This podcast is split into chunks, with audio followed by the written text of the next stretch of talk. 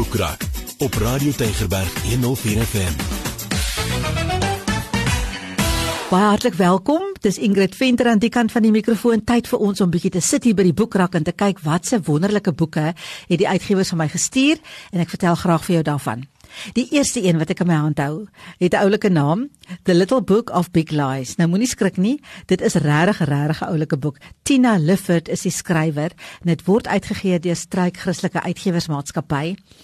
Nou Ek kan regtig sê sy gooi haar hart en siel in hierdie boek in. Hier is 14 baie eerlike, lewensveranderende persoonlike stories in hierdie boek wat vir jou gaan wys hoe jy jou selfpersepsie kan verander en hoe jy jouself in die beste moontlike lig kan sien, hoe jy jouself kan lief hê en hoe jy kan weet dat goed wat in die verlede gebeur het, daai skaamte wat jy dra van iets lank lank gelede, hoe jy dit kan omruil in selfaanvaarding en hoe jy ou seer kan om omdraai in krag en hoe jy wys en slim kan raak deur net anders na jouself te kyk.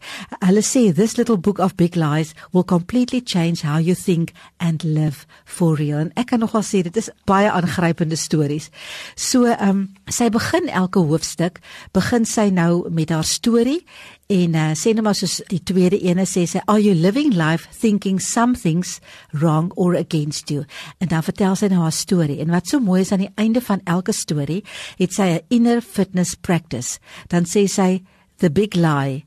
En dit is daai ding wat jy vir jouself sê, I feel something's wrong or against me. Dan sê sy the truth. En dan praat sy 'n bietjie daaroor. Dan sê sy the possibility. Dan gee sy vir jou nuwe gedagtes, hoe jy anders daaroor kan dink en dan sê sy try this probeer 'n bietjie dit om daai heeltemal daai denkwyse te verander. Baie oulik. The Little Book of Big Lies: A Journey to Inner Fitness deur Tina Lifford, uitgegee deur Struik Christelike Uitgewersmaatskappy. Ek het ook 'n boek van Trevor Hudson, ook deur Struik Christelike Uitgewersmaatskappy. Die boek se naam is Friendship with God en uh, hy sê how God's offer of relationship can change your life.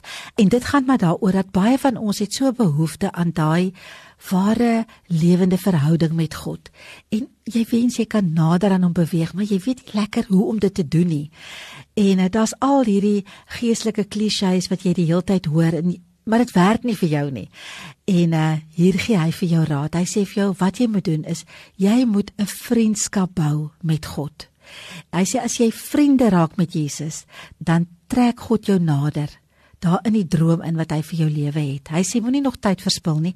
Hy praat in hierdie boek oor, ek noem die hoofstukke loneliness, facing your fears, God's longing for friendship, prayer, friendship with others, discernment and blessing. Trevor Hudson, 'n baie bekende skrywer en uh die boek se naam Friendship with God, stryk Christelike Uitgewersmaatskappy.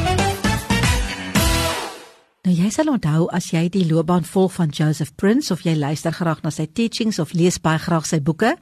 Een van sy bekendste bekendste boeke seker is Destined to Reign.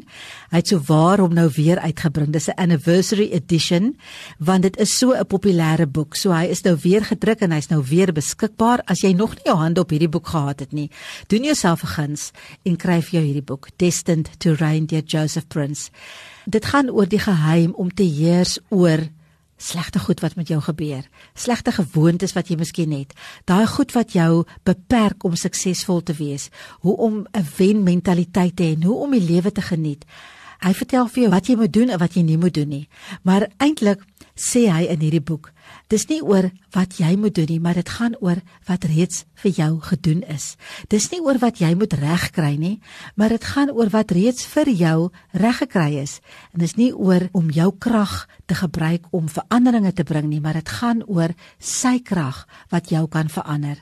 Dan sê hy, begin heers, begin heers oor siekte, oor finansiële verliese of swaar kry, oor gebroke verhoudinge en slegte gewoontes en hy sê jy kan vandag begin. Dis waaroor hierdie boek gaan. Destined to Reign, Joseph Prince, Struik Christelike Uitgewersmaatskappy. Hier laaste het ek 'n boek gekry van Himan en Resou. Dis nou vir die jong klomp vir kinders. Ek skat seker so 9, 10 jaar en ouer, maar ek het dit nou net so interessant gevind. Is eintlik 'n reeks wat daar is. Ehm um, die hierdie een se naam is Ontdek insekte, maar jy kry ook een oor planete en die menslike liggaam en diere in die oseaan. Ek weet die oseaan was vir my net so interessant. Nou in Ontdek insekte, jy gaan uitvind hoe om insekte te identifiseer, hoe skoenlappers reuke vrystel. Ag allerhande interessante inligting. Kom ek vertel vir jou van die inhoud.